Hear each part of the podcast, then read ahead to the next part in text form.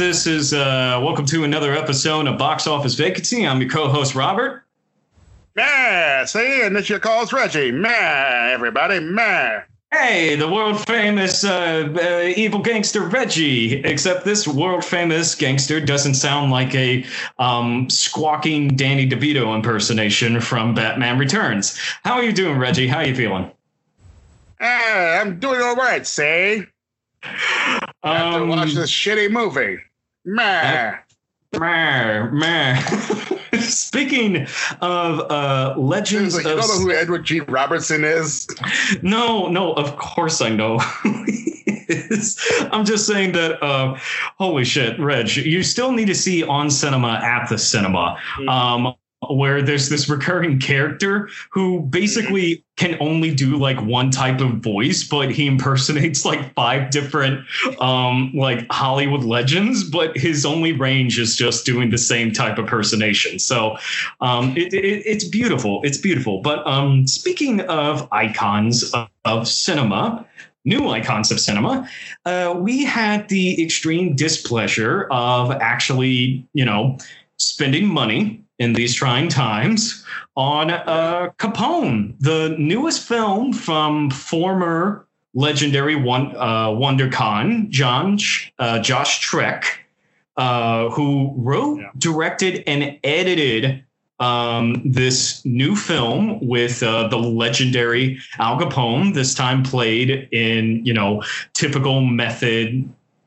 form by Tom Hardy, where the premise is essentially we're seeing a gangster at the tail end of you know his legendary career, him in exile, him succumbing to uh, dementia and just basically his own paranoia and his crumbling sense of reality around him, and uh, it is dreadful it is a a utterly utterly dreadful experience to actually go through.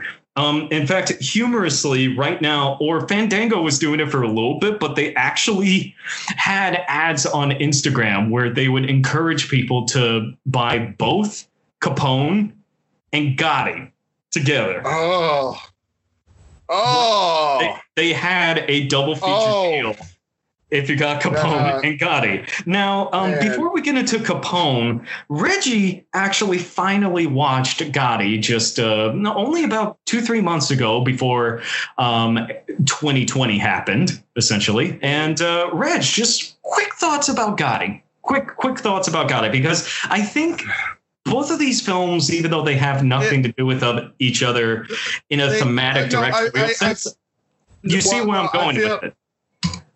I feel that they're that both of them are uh, both of them are like both of these films are about like you know famous gangsters, but somehow the directors missed the mark entirely. Like with Gotti, my whole issue with it is is like the storyline just jumbles all over the place.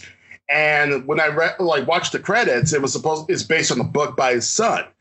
And even in even in the um and even towards the end of the film where he's having a scene with the son uh you know like his son is about to plead you know uh plead guilty and like try to try to get a lighter sentence. And uh, lighter sentence instead of you know remaining silent and then you know taking to jail since it's like it's like his old man did.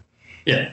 uh, like it's like it was just like a little bit too late for that because most of the movie is spent on John Travolta. Like it's most of it is like a highlight reel of John Gotti, and it's like unless if you know, like unless you read his biography or like understand like who, he is, is like you kind of see I- what like what moments the film uh, like what the film portrays, but but like I I just felt that like the directing is just straight up flat. Um, You, you honestly, didn't you didn't think Kevin Connolly uh no, you know he from, from, Entourage, was- should not be directing movies. He he was like the second third option uh, for this film. Like, it's interesting you brought up that it was an adaptation of a book because originally, I think the original title of it was going to be um, Gotti, the story of two fathers, or something like that. Like, it was like a really, really clunky uh, name because it was, you know, as you said, it was meant more so as an adaptation of this story, respectively. And Yeah. um, yeah, yeah, just apparently this was the, John Travolta spent seven years making this fucking movie. You know, Yeah. like I as mean, ridiculous it's as like it was that he spent five, he spent three years trying to make the fanatic. He made it took him seven years to make this thing because like the Jesus. the budget went out like 60% of the film so you know i- if it feels incomplete if it feels like they had to make a quarter of the film with um behind uh with like actual archival footage you know so like all the cool shit that we could see thematically is just like you know yeah but I mean, um, like even even if they want to show like even if they like made a, uh, like an artistic choice of showing like clips, it still felt disjointed. I mean, I mean, like they really like John Travolta really want to showcase his acting, but he should have played it more. Like he should have played it more like The Godfather, where where it should have been the son. Like the son's supposed to be like the main character, and and you know just John Travolta being in the room like just having a, a few scenes with them, he will still like you will still feel his presence he, because uh, Yeah. like because like again because they uh, actually make it- they make John Gotti they make John Gotti's life seem like like I my takeaway from it is that because the only scenes that we see is like either him in a courtroom, either him in the living room arguing with somebody. You know, we get like a really quick, you know, poorly choreographed like him actually beating up somebody.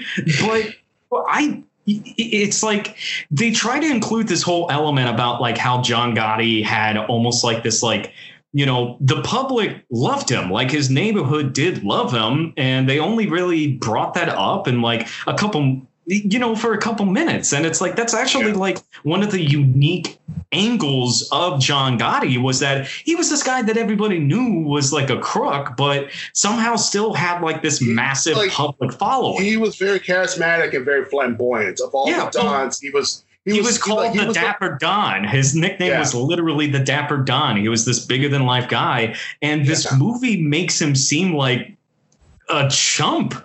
It makes him seem like this guy, the one cool thing that he does, you know, killing his boss, it just ends up ruining the rest of his life. It, he spends the majority of his life in jail or in courtrooms. So, like, y- you, you Well, get like none of the actual cool the appeal of God. Yeah. Instead, I came well, I mean, like you don't you don't get out like, of the appeal, but but also like it felt uh, like it felt like uh, it felt that you don't have um like unless if you know unless you know how the FBI tried to get him. Like you, like you just have to like you take the movie's word for itself because what brought him down was wiretaps. Like that's what finally got him to Yeah. like like pretty much like in the like late eighties, early nineties yeah, was uh, not only they got him on on tape, but he had like people finally ratted him out, it's and like It's that's and an like that was the unsexy- thing. But oh, um, I, I I was gonna say, you know what this movie feels like, and and it's the whole lead in that I have to Capone. And it's also even a lead into another movie, and you just you're gonna have to hear me out about like how this movie is connected with these two movies as well. well, But um, I mean, the- like the- another the- connection. that, well, well, I mean, like it's funny that both like another connection that these two movies share is they're they're distributed by these like you know by these like these weird companies. Like you got Redbox for uh, Capone, and then Movie Pass Oh! for Gotti. Reds, I didn't even connect you know with that. in- That's you know you were right. in That's deep right. Shit. You knew you were in deep shit with Capone when Redbox was like the first thing that popped up. It's like, oh, okay. Yeah. It's Yeah. like none of the major studios wanted to make this movie. I Yeah. wonder why. But but um but going back to you know the, the the first thing I want to say before going to the connection between the two films, Gotti feels like okay.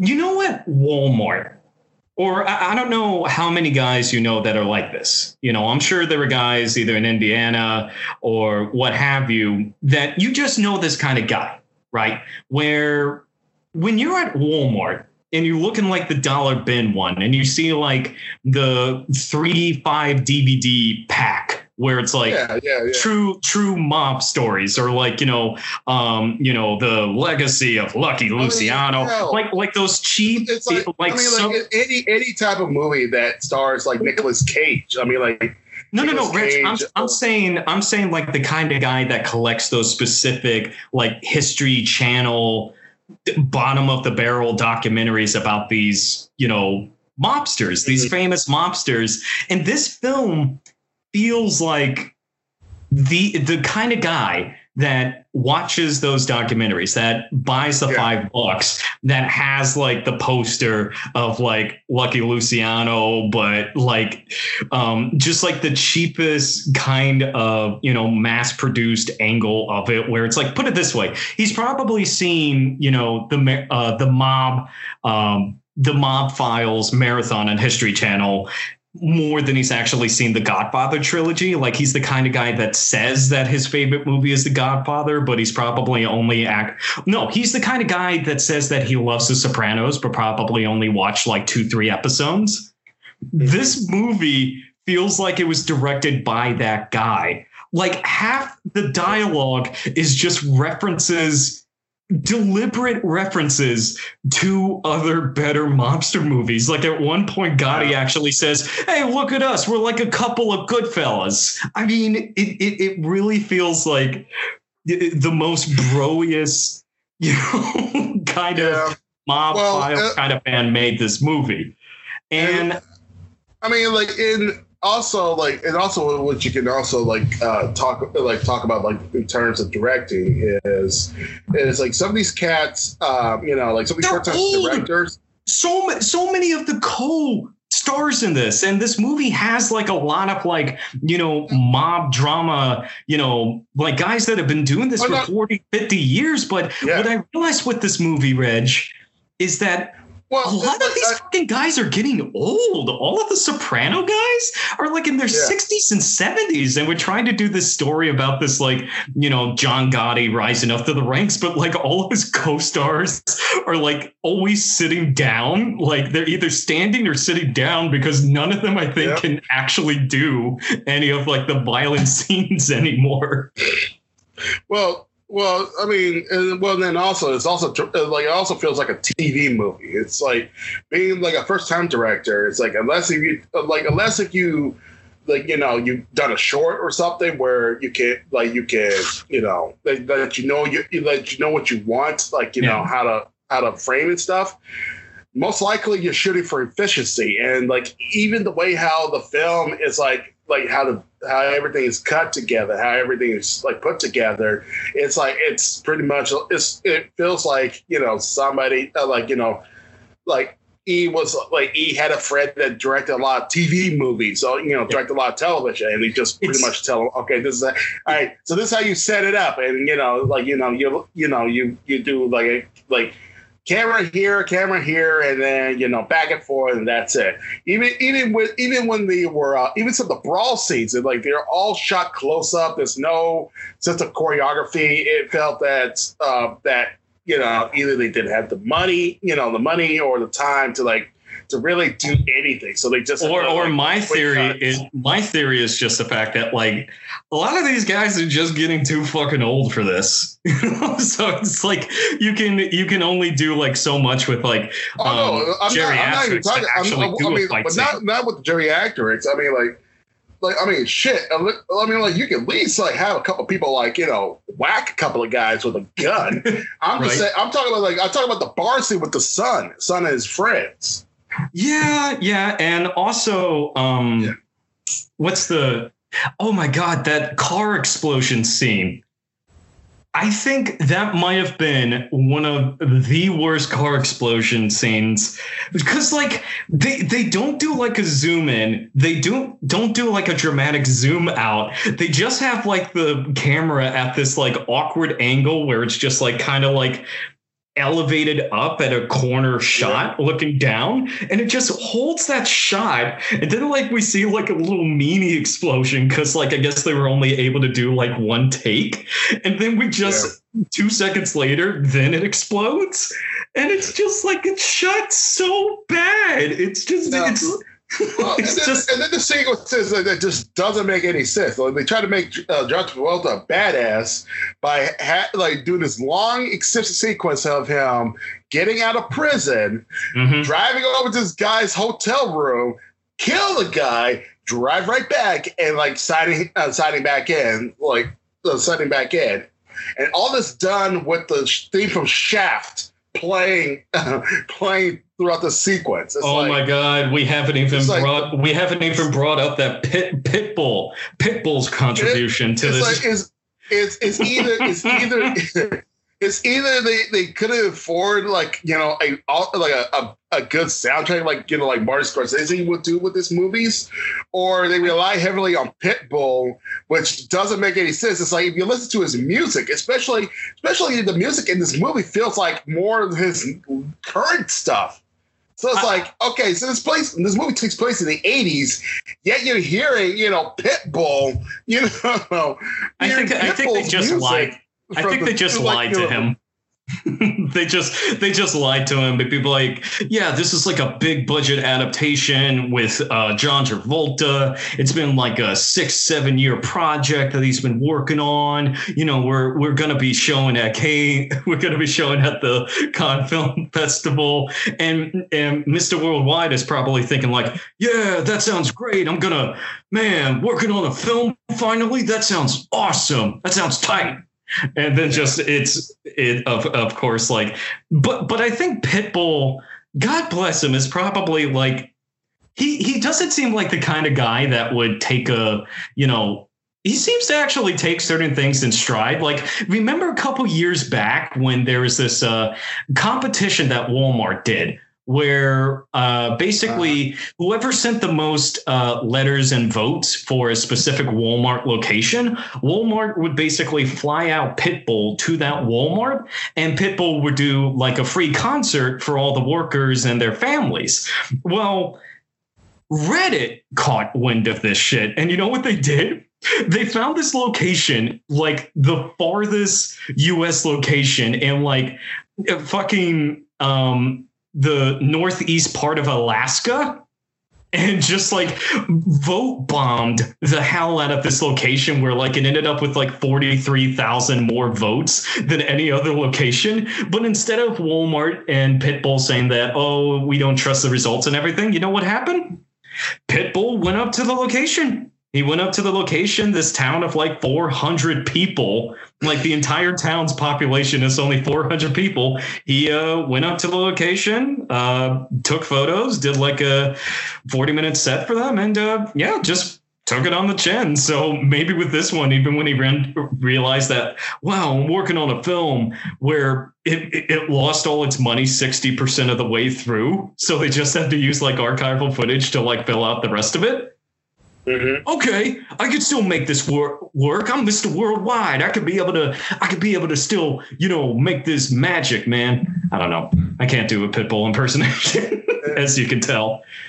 Uh, yeah. I, I, uh, like honest, honestly, like honestly, like I don't know why you would go with a hip hop, you know, like a, a hip hop artist, you know, to do this. So with with that, yeah with that said, though, here's my connection to Capone, and we'll move on for Gotti because you know Gotti Gotti was like the popular punching bag of 2018. So uh, we'll move on from it. But I feel like Capone is connected to Gotti in this sense, and it's also connected to this film, mm-hmm. The Irishman. Hear me out. Hear me out I've worked on this. Uh, I've, I, have worked. All, on, all right, Robert, you are so here, reaching for this, but all right, I'll, I'll, I'll, I'll bite. All three of these films are indicative. One of them purposefully, and to me, succeeds in like a very poignant way, especially near the end of it. And the other two are basically still representative of this decline in the first place. All three of these films represent to me kind of like the last it, it, it, feels like the end of the mob drama as like a modern relevance. And this is what I mean by that. Gotti, of course, is representative of you know the Dapper Don, you know, like one of the last recognizable uh, names with you know um, with organized crime and everything. Except that shit was now 30, 35 years ago. And as I brought up, the fact that everybody in this movie who are all like you know people that have been in these like you know mafia, soprano, um, you know kind of films, all of them are fucking old now. All of them are in their 60s and 70s. And it's like, and when you look at this film and the connection that I'm making to the Irishman is that the Irishman is very much like a coda for the mob drama where it's like you know we're, following the journey of this you know hitman um, you know in the middle of this organized crime and of course with jimmy hoffa mm-hmm. and of course his connection with that but then the final yeah. 40 minutes to me um, were kind of indicative of the fact where it's like we follow this character and these characters these archetypes that we are so familiar with in the genre and we just kind of see what did it amount to at the end of the day? What what did any of this you know of the deeds that they did of this like you know enclosed glamour with these big you know italian pasta dinners and these galas and you know drinking this wine and having these suits and this cadillac all all this night shit. And what did it amount to in the end except just either you're dead or you're just alone, empty. And you know, yeah. Scorsese, of course, I felt, especially in the in in that last moment, was really making a statement about like what ultimately all of that amounted to. And Scorsese kind of makes the really cynical um, observation where it's like it basically amounted to nothing. And Capone, and it's the only credence that I am giving the movie is that I get the idea behind Capone. No, you're, you're, you're like, no, no, no. Listen, listen, listen. The idea that I'm sure, I, am I'm, I'm sure Josh Trank. I don't know. Reg, Reg, I, got it, I got it. Josh that's Josh, okay. Josh Trank right. had it in his head. He had it in his head where it's like, hey, who is the most famous gangster of all time? Al Capone. and mm-hmm. not just that, he's probably enough of like, you know, um, yeah, he's probably big headed enough to think like Al Capone is probably, arguably, one of the most important cinematic characters as well. Not just yeah. in the fact of how many people have actually portrayed Capone. I mean, fucking Scarface is like uh, inspired by Al Capone. All of these different characters well, and I mean, all these well, different well, films, I mean, the genre well, itself. I mean, what Scott, I mean, what well, I mean, if you talk about Brian De Palma Scarface, that's like a totally different take, uh, take on like you know Rags and Riches story. But there was like, I mean, there was a, a old uh, Capone movie titled Scarface with uh. I think it was Edward G. Robinson. Um, uh, Edward G. Robinson or James Cagney played uh, Capone. Well then, uh, well then, there you go. Like, like yes. you you could argue that Al Capone as a historic figure, but also as a character, has contributed a great deal to cinema as a whole, yeah. not just to the mob genre, but just like as the idea of this like kingpin type of character. You know, he, he's probably as like you could argue. Uh, you know what? I'll say it. It, it. It's arguable that his depiction is as critical as any biblical story you know, like any biblical epic or whatever, it's like I'm I'm gonna say that Al Capone is more of an inspiration to the language of cinema than anything from the Bible, you know. And I, I get what Josh Trank was thinking. We've never seen a story of him in his last days, which, as we see in this movie, extensively so, was is it, it, it's it's not the glamorous end. It's like I'm going to show this legend of history of gangsters of cinema in his yeah. last days, and yeah, it's it's dreadful. It's utterly dreadful. Like, Reg, what was your what was your takeaways? Because like, my, I mean, like my my like I understand what he's trying to go for. Like what mm-hmm. um like you know like like i said like a decline of of this of this like huge gangster but but like but the way how the film was put together, the way how it was edited, like there, like he really didn't have anything going with it. There's, there was nothing going with this film because any side plot or any characters that comes in didn't matter to shit. Like to, by the end of the movie, and and and the fact that and the fact that you know and what what what's crazy is is honestly between the two films josh trank has some cinematic chops. I mean like there are some scenes where i thought all right they were very inspired like especially when uh, where he goes through these lucid moments where he's uh, like where you know he flashes back to like you know uh, to uh, like you know to a party he's or something. really and, trying. He's really, and, really trying with this. And but but he's but again he can't put a film together. Like and I think that's the reason why he got yanked off of fucking Fat Fat Four Stick where it's like he had a good idea, but he can't execute it. And yeah, like, yeah, like just and, just so people. And, this film, and, this film, pretty much proves it. So it's like, yeah, you should like again. It's like he thinks that he can get out of movie jail or director's jail by making, you know, like you know, by making this comic of a film. But it's like, but you're focusing on on you know Tom Hardy, who's like over the top, you know, you know, like spouting, you know, Italian.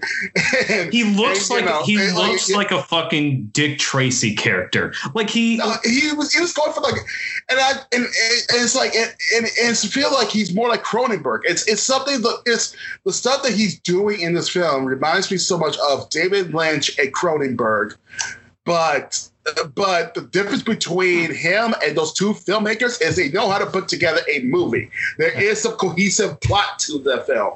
While while it's like, for example, like Matt Dillon's character, it's like like Matt Dillon who comes in, you know, third into the movie. You know, like it. You know, he's a great actor and all, but but uh, but sorry, I'm going to spoil this spoil this plot point in the movie. But by halfway into the movie, where after after this weird shit uh, scene with. Uh, with the Wizard of Oz, where Tom Hardy is singing the the the Cowardly Lion song, you realize that Matt Dillon and Matt Dillon doesn't exist. It was it was like you know he was talking to like an associate from the past, and it's like what? It's like and the fact that and what what bothers me is he spent this time establishing him, you know, He's like he like it, it, it, like how they establish his Matt Dillon's character is he's having sex with this you know with the floozy the phone rings. He's like yeah okay I'm going to Florida.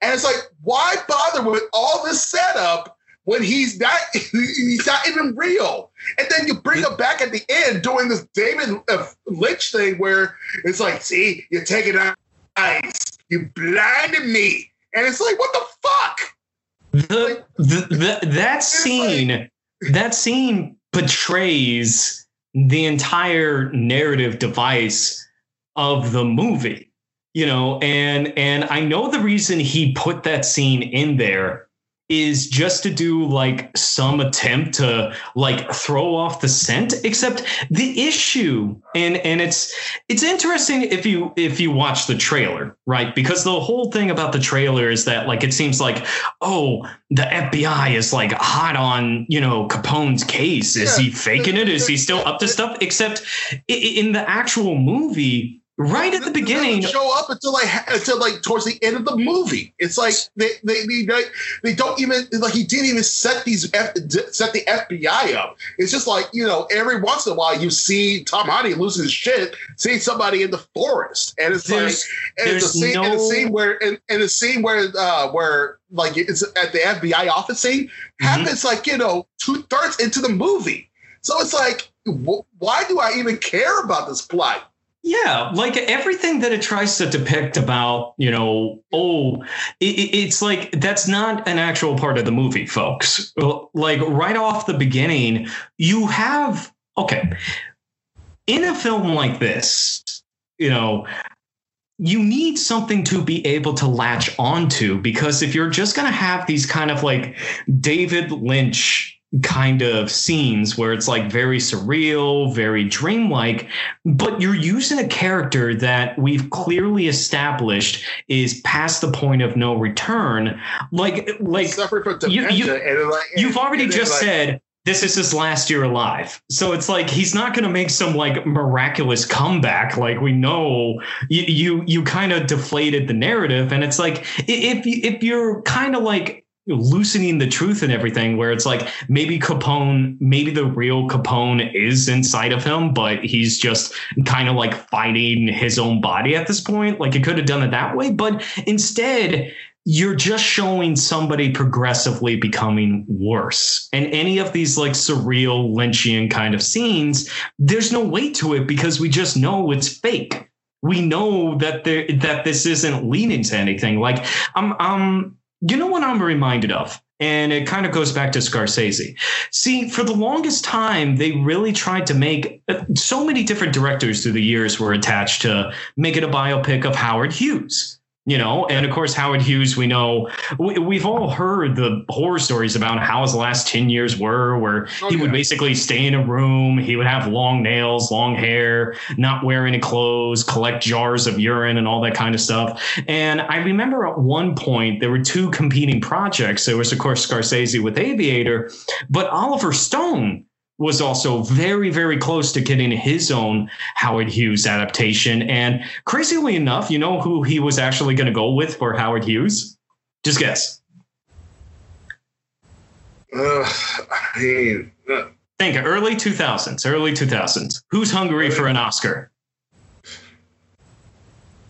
I mean, like what, like Brad Pitt or something? No, no, no. Um, I'll, I'll just tell you. He was going to go with Jim Carrey. He was going to go, but here's the issue though.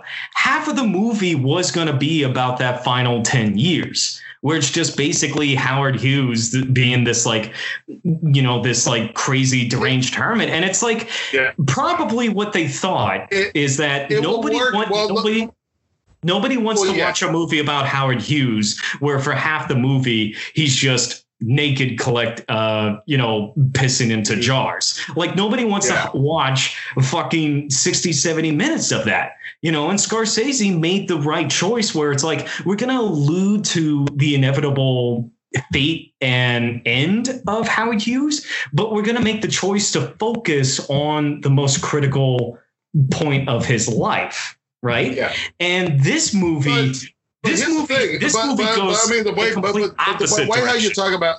Well, I mean, but what, but what? I mean, like, yeah, on paper it doesn't sound interesting, but I mean, like, even with Howard Hughes, uh, like, it would have been more interesting if you had more, if if it's more focused on the characters around him, because what's interesting is the last of his ten years before he died somewhere in the, uh, I think Barbados or something. Like he was in Vegas. He bought the Sands Hotel. So this is like right around the time when Yeah. the mob is trying to like when the mob is like the mob is trying to still control Vegas, but trying to look for the legitimate way. And Howard Hughes like was pretty much the saving grace for uh like for for the hotel. So it's like you can have like you know this movie where it's like where it's like you know it won't be so much focused on Howard Hughes, but you can have you know you can you can find a balancing act with it, and it's like even in in Capone, had it been like you know the family or people that are dealing with this, you know, and having you know like a stronger supporting. I mean, they already had good actors. They, I mean, like it, they wasted a lot of yeah, the cast, the cast is really good in this. Uh, the And- cast is great in this movie, which I mean, is like, I, I mean, like, hell, like Linda Cardellini, she is really good. I mean, like, the last movie I've seen her in was The Founder. Was a was another uh, biopic where uh, she played uh, uh, she played like uh, uh, like Howard Crocker's mistress and eventually married him. Like, uh, like it was like The Founder is about um, how McDonald's became a franchise. So it's like, and Oh, yeah, uh, yeah. Crocker, yeah, uh, like you know. Um, uh, damn it. Uh, uh, Michael Keaton plays Howard Crocker, who uh, um, um, I'm probably messing up his name. Uh, I'm probably mis- uh, like forgetting his name, but uh, like what he did is uh, is he Ray able to, Kroc he was able to take is who he was. Ray, thank you, thank you. Yeah. Ray, thank you, Ray Kroc who uh, who pretty much took this old hamburger stand in San Bernardino and turned it into a franchise and found a way to make it profitable, and uh, and and eventually, you know, uh, eventually betray the uh, the original owners. Hey, uh, Our Cardellini's been in plenty of other things. She is a talented woman. Like, yeah, and I mean, needs like, to be I mean, more like, stuff. uh, but but it's like, yeah, but like, but people would either remember her from uh, either as Velma, or if you're like really into Judd Apatow, she was the lead in uh, Freaks and Geeks. Yeah, Homegirl's been around for a bit.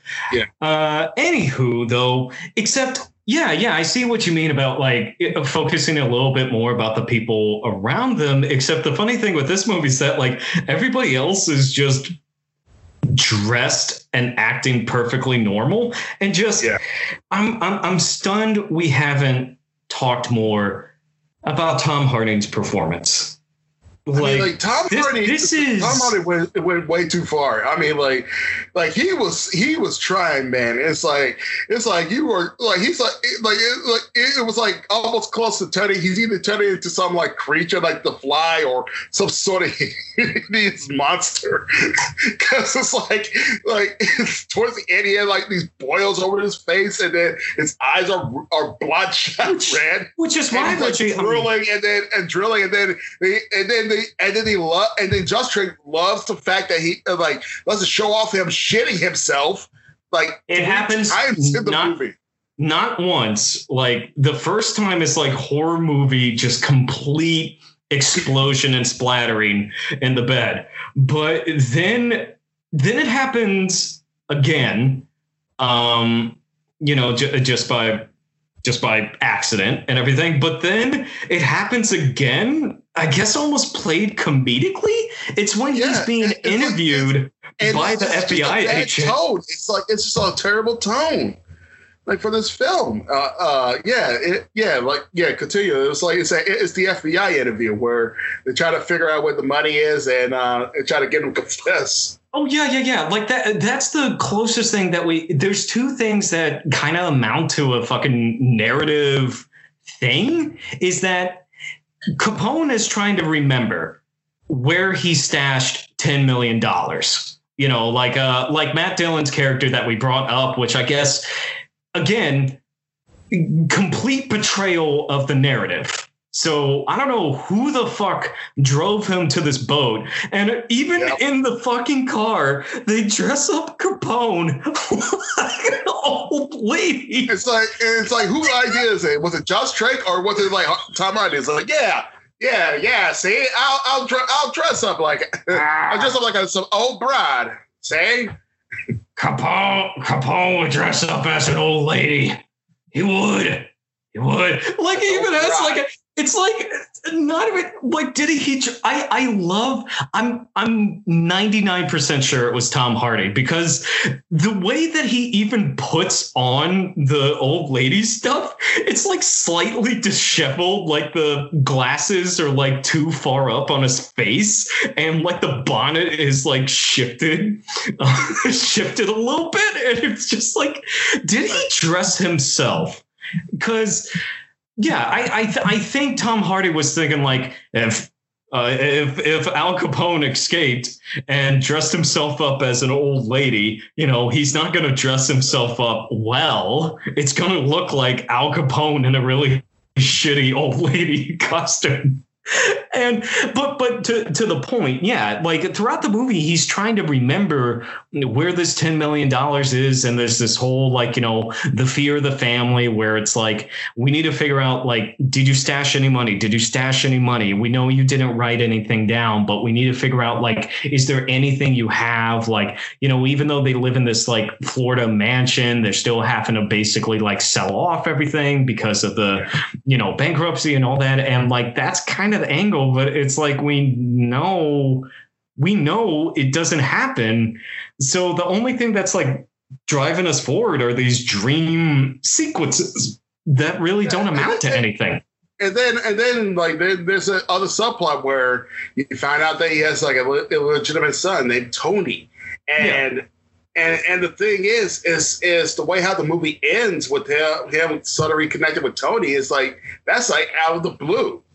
It's like it's like even it like it, there was like there was no there was no setup. To, like, been- there was no setup where it, you have like where the audience can have this cathartic moment because like it was never the point of that Yeah. film.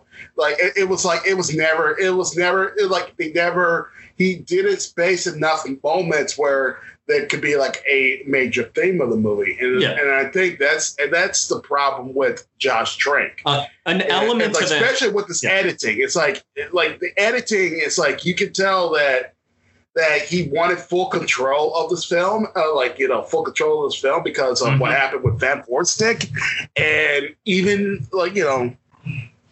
Even then, it's like with a better editor, an editor could probably like probably could save this movie and salvage this movie and make it somewhat better like I think I think if he had he had like a, a good editor, to, uh, like a good editor may salvage that film.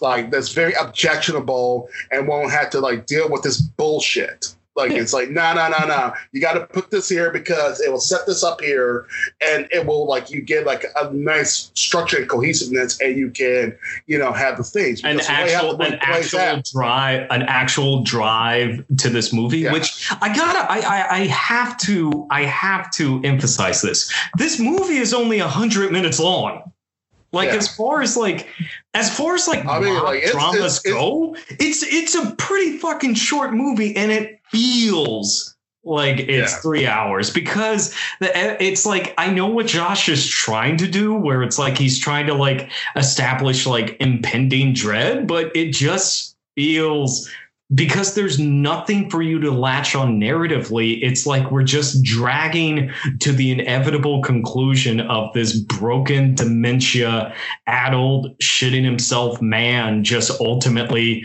leading to his own demise. And I gotta say this. Um, historically, that is like the one thing that he made up for this movie like there's actually no historical uh there's no historical evidence of al capone actually having like a bastard child and Oh, really? and and like i want to like, say what? i want to say to Yeah. josh josh josh said he just wanted to take narrative license and i almost want to ask him if you literally had to make something up to be the primary drive of your biopic movie of fucking Al Capone, then maybe the inherent way that you were approaching this material was extremely flawed in the first place. Right? Either flawed or very disingenuous because, I mean, again, it's like there's there's so many movies about Al Capone, but this but there's different takes you can have on this character. And, and, I, like, and I another movie that another movie that took like like like crazy artistic license is The Untouchables, and that movie is fucking entertaining. It's Yeah. like Brian De Palma's like you know, it's like yeah yeah they made some shit up and like you know and um and like things didn't happen and uh, like you know the way how how it how it did even though yeah it was true that you know they got him with tax evasion but but they still but Brian De Palma still made an entertaining movie yeah, yeah. And, like- and it's like I'm glad you brought up Del Palma, and I, I um I want to just uh, go back. You bringing up Cronenberg in regards to uh, Josh Trank, it's actually really apt comparison because you you. I think that was like the one thing that he was kind of going for with the his Fantastic Four movie is that Yeah. there's there's definite Cronenberg influence in that one where you know there, there's like some Cronenbergian kind of like body horror stuff. And you know what's interesting with Josh Trank? And just for people know who the guy is, uh, we're, we're just talking about him openly. But uh, Josh Trank, of course, was the guy who was like the one hit wonder. He came out with that Chronicle movie, um, arguably Uh, like written by uh, um, uh, Max Landis. So Yeah. it's like yeah, two wonder kids that that, that Yeah. flame the fuck out. It's like No how did that happen? Yeah, yeah, but like, um, God damn. Yeah, yeah, but um, he had Chronicle, you know, uh, found footage kind of movie, but uh, you know, still really cool execution of this concept. Um, again, Cronen, you know, uh, yeah, and then like he gets this Fantastic Four remake tries to do it as this like you know Cronenbergian kind of thing, uh, ends up being kicked out of the editing room, and the film ends up being like one of the worst films that I have ever watched in cinemas. But the, the interesting thing, the interesting thing with the Cronenberg Lynch. Del Palma thing is that so many of these like one hit wonder directors who just get these like massive, massive, massive projects, like him compared to somebody like Colin Trevorrow, right? Where yeah. Colin Trevorrow and a lot of those guys are Spielberg heirs. You know, a lot of them are trying to approach story making as Spielberg, but their mistake typically is going too much with the nostalgia. I would argue that Josh Trank is an inheritor of Del Palma and Cronenberg, like that field. Like he's very much a kid who like loved that shit like yeah. video like videodrome like scanners I mean, like, like scarface like he he is yeah. in that 80s nostalgia kind of filmmaking except yeah. as you brought up the thing that those guys remember to do as twisted as weird as demented as you know dreamlike and bizarre as those guys could get they knew that you needed a narrative and entertainment to be able to get you through some of this shit. I mean, like, uh, I mean, my God, it's like, I mean, like, look at David Lynch. It's like he, even though he, even though, like, uh, what was it? Um, uh, uh, uh, no, yeah, David. Uh, I'm trying to. Who did the Elephant Man? Was it David Lynch or Cronin? Oh, oh, oh, uh, uh, um, uh, David Lynch. David Lynch. Yeah, Which so produced so what, by what, Mel Brooks. What, what, I'm saying, well, yeah. Well, what I was saying is, like, even when when he did Eraserhead, like mm-hmm. when you see the Elephant Man, it's like he still can tell a narrative. He he has those chops. Yeah, it's like, and Elephant yeah, Man. He, throws this weird, even though he throws weird, surreal shit in, he still knows what he's doing. And like that's the thing that bugs me about um, about uh, about Trank. It's like he like it's like it's just just like the project smells of arrogance, and it's like this is goddamn hubris. Like the, this the whole thing was mostly about hubris. Yeah. Yeah, and you would think like, and and I'm pretty sure that's the irony of it. Yeah, his approach like, to this movie, his approach to this movie should have been okay. Fantastic Four, terrible fucking movie. He's actually said, you know, I don't want to do like some Josh Trank cut uh, with Fantastic Four because like I just don't want to do it. It's probably still not going to be good. You know, he he's admitted that. He even has a Letterboxd account just saying criticizing his own movie. And you would think oh because of because of Fantastic Four, he got kicked off of the Star Wars spinoff that was going to be yeah. about Boba Fett. And you would think that his approach to this movie, especially him having the opportunity to write, direct, and edit his own movie. It's like you would think, mm-hmm. okay, all right, I learned my lesson. I know my last movie was shit. I could be able to do this, but you know, still still succumbed to his own ignorance of uh, filmmaking and it's uh you hate to see it reg you hate to see it yeah, because I mean, like I said, like there are some really cool stuff in it. It's just I gotta, I gotta say the the like I mean, like that's what I say. Like the the sequence where like where he flashes back to like the the New Year's Eve party. Like that was like that was a really cool idea, you know. If you want to like shit. show him, yeah, like like you know, like if you if you really want to show like you know a flashback or you know show like you know a moment in time, but but again, it's Oh well, and then also you can put down Stanley Kubrick because gotta, it, it does have. Say, it, I gotta like, say, it's funny. He doesn't, he doesn't frame his movies like Kubrick, but mm-hmm. he he relies heavily on pacing. Like Kubrick, Kubrick is very deliberate when it comes to pacing. Ooh, yeah, and he yeah. knows how to do it. He knows how to. But again, Kubrick knows how to like knows how to do it. The only movie that that the pacing maybe was a little bit off for me was 2001: Space Odyssey. That's because you know like the first half of the movie is so like with early man and it's like it's like it's like okay it's like it, it, it just it just it doesn't kick it i mean like it, it's like it's one of those things where it's like you just have to be patient with the movie and oh, But- you know like when you get to the space part what cool. Kubrick, what, what Kubrick is trying to, what Kubrick was Well, trying to do to, with 2001: A. Space Odyssey, it's more meditative, you know. yeah But Josh Trank wouldn't be the guy to kind of get that. He just sees a movie like he sees Kubrick movies, and you know, a movie that I'm just now thinking about that I know Josh Trank would be like, oh my god, I love that movie. It was such an influence. Would be something like Clockwork Orange, where like Clockwork Orange actually has that spaced out editing, you know, kind of approach, even though it's ultimately about like a bunch of, you know, violent hooligans ultimately.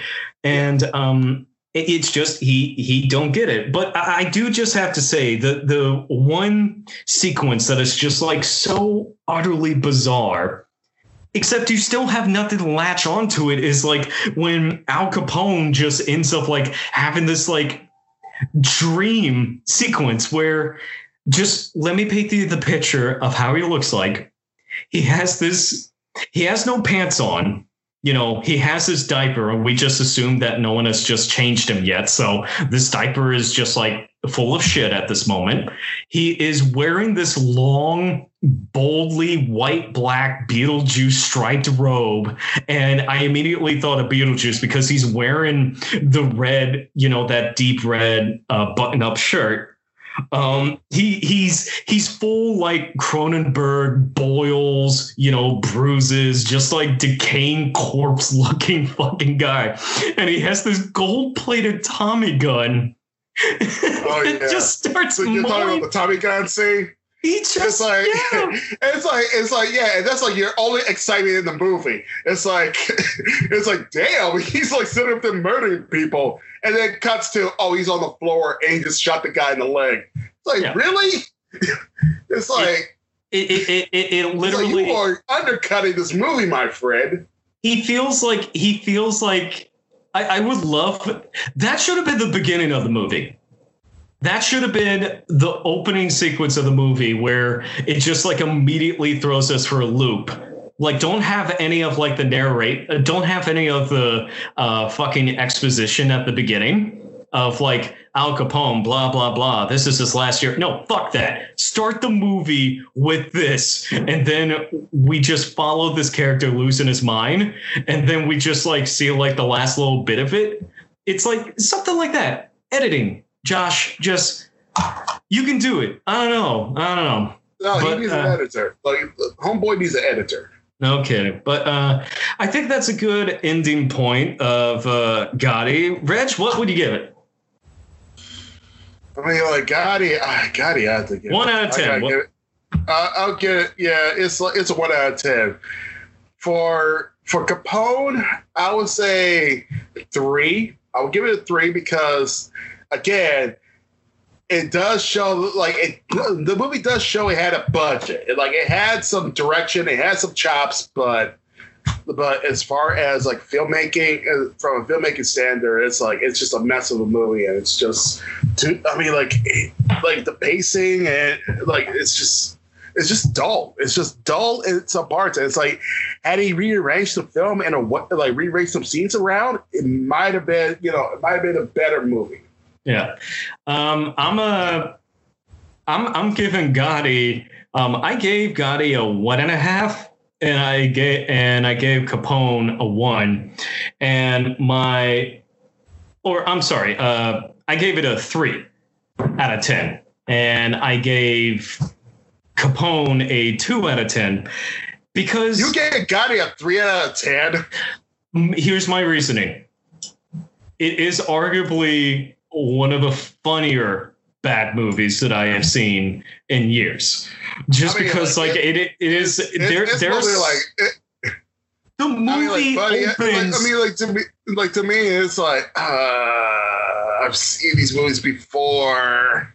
The the Like- movie just you have to understand my culture reg as an italian american as the reference for these kind of people knowing knowing that like when they wrote some of these lines that it's like their only understanding of like how to write a script is just from like a hashmage of catchphrases that they've heard from like gta you know like uh, like there's almost like there's an adorable. There's an adorable I'm thinking. I'm thinking of all the shit from Vice City. yeah. There, there's an adorable What are you doing here? th- there's a childishness to it like almost like a naivete to Gotti, where it's like these are guys that legitimately think like, you know what, we look cool, we look really good, guys. We we got the nice suits, you know. It feels like uh, Goodfellas. Hey, we should have a line where we call each other Goodfellas because we are. That's so cool. We look so great, and the, the kind of film that opens with them just like fucking leaning in front of the Brooklyn Bridge, looking straight at the camera. it's like this is New York City, the greatest fucking city that's ever existed, and then just the fucking movie starts. It's just like this. Well, this like honestly, a- well, I mean, they, like they- and they even did commit to the. They didn't even commit to the fourth wall. I Like, know the, it's so the, cute. The little fourth wall bit. It's like they, they- it's just like a book. Uh, pretty much they just bookend the whole entire movie with them staring at the camera, and it's like, yeah, that that. Like, yeah, it didn't work because it's like, again, what made us Scorsese, uh, again, what made Wolf of Wall Street, what made Goodfellas, like uh, even Casino, the good is when you hear the narration, when you hear these characters talking to you, you understand. You understand Yeah. their motives. You uh, you you get what they're doing. Yeah, It's just that with Gotti, like Gotti, you don't know. It's like we don't Yeah. know, and it's like, yeah, I didn't know that his son got like got ran over. It's like. And, and like you, you, it's just one of those things. It's like if you know, if you read his biography, it's like, oh, okay, this is a like. Then you can say, then you can turn to your significant other and say, oh yeah, this is the scene where where his son goes going to get get hit by the car and and they kill the guy. Yeah, yeah, you know, yeah. But um, shit. Or but uh, or, that- or or they put so much emphasis on Sammy the Bull, and it's like, oh, this is the guy that betrayed him. But it's like again, it's like again, we don't we don't get like, that much out of it. I don't, I don't Really? know. Yeah, you don't know that much. Like they don't really do much with that character. It's just, oh, okay, well, like if you read his biography, yeah, he was one of the guys that turned him in. yeah, we just don't see any of that. But yeah, I would say the big difference between Gotti and Capone, one is a film of ignorance, one is a film of arrogance. And ignorance can be entertaining in certain cases. And I feel like Gotti is a good case where they are just like ignorant of just like certain fundamental things, but they're just still really committed to trying to doing it. While I mean, Capone, I feel, is an example of arrogance, where it's a Yeah. guy that feels like because I watch these movies, because I feel that I am a student of these type of films, of this narrative structure, of this approach to editing, this approach to cinematography and direction and script, you know, it should work, but forgetting certain fundamentals that if he was just able to take a certain step back or just have somebody else do a pass on his stuff, he would be able to like, you know, understand why a film like this doesn't work at the end of the day. yeah. Yeah, yeah. But, But, uh, anywho, uh, have have well, a blast. oh, have a blast watching question. Get some pizza, get some wine. That film's actually, I feel like, pretty fun to watch with people. Um, but Capone, like, Or again, Capone's I a Ralph the movie. uh, I mean, like Ralph the movie maker makes that shit entertaining. Yeah. Talk about like, yeah, how the how the fuck you make a movie about with Italians and you don't have food? It's like, hey, ow. Hey, see, but and and that's what I mean. Josh Trank watches enough mobster movies. He knows I gotta have the dinner scene. I will literally introduce my character on Thanksgiving because he knows well enough of what is in these movies, but doesn't understand how to execute it in a meaningful way for them. Right? Yeah, yeah, yeah, Yeah. No, I'm just wondering. I wonder if if E should like take uh, Neil Breen's uh, film school course. Uh, right, it's only- right. It's only it's only 160. It's only uh, sorry. It's only 169 bucks, and you know you get a you should, get a DVD ROM. Sorry, of of a course that you can watch in five hours, and you learn everything about filmmaking. All right, folks. great uh, after after the end of this episode, we'll start a GoFundMe account for uh, box office vacancy to raise $160 so we can buy Neil Breen's film school showcase. But uh, yeah, I think that's a good ending point. Uh, stay tuned. Uh, we're actually doing two episodes back to back this evening, so we got a, another episode coming up on your pipeline. So uh, thank you so much for listening to us through these uh, trying times. Be safe, be smart, and uh, thank you so much for listening to us. You can listen to us on SoundCloud, Spotify, Apple Podcasts, all that good stuff. So uh, this is Robert signing off. And this is Reggie. Man. Mer, mer. Special guest uh, Dave Chappelle. Mer. Mer. Uh, Yeah, like, see? like, no, somebody should somebody should like, should somebody should go up to Josh Trank and say, "You're good, kid. Say real good." Real But, uh, good, as, as long as I'm around, you're gonna be second best. Say, yeah, Mer. Mer. yeah. See. Good night, folks.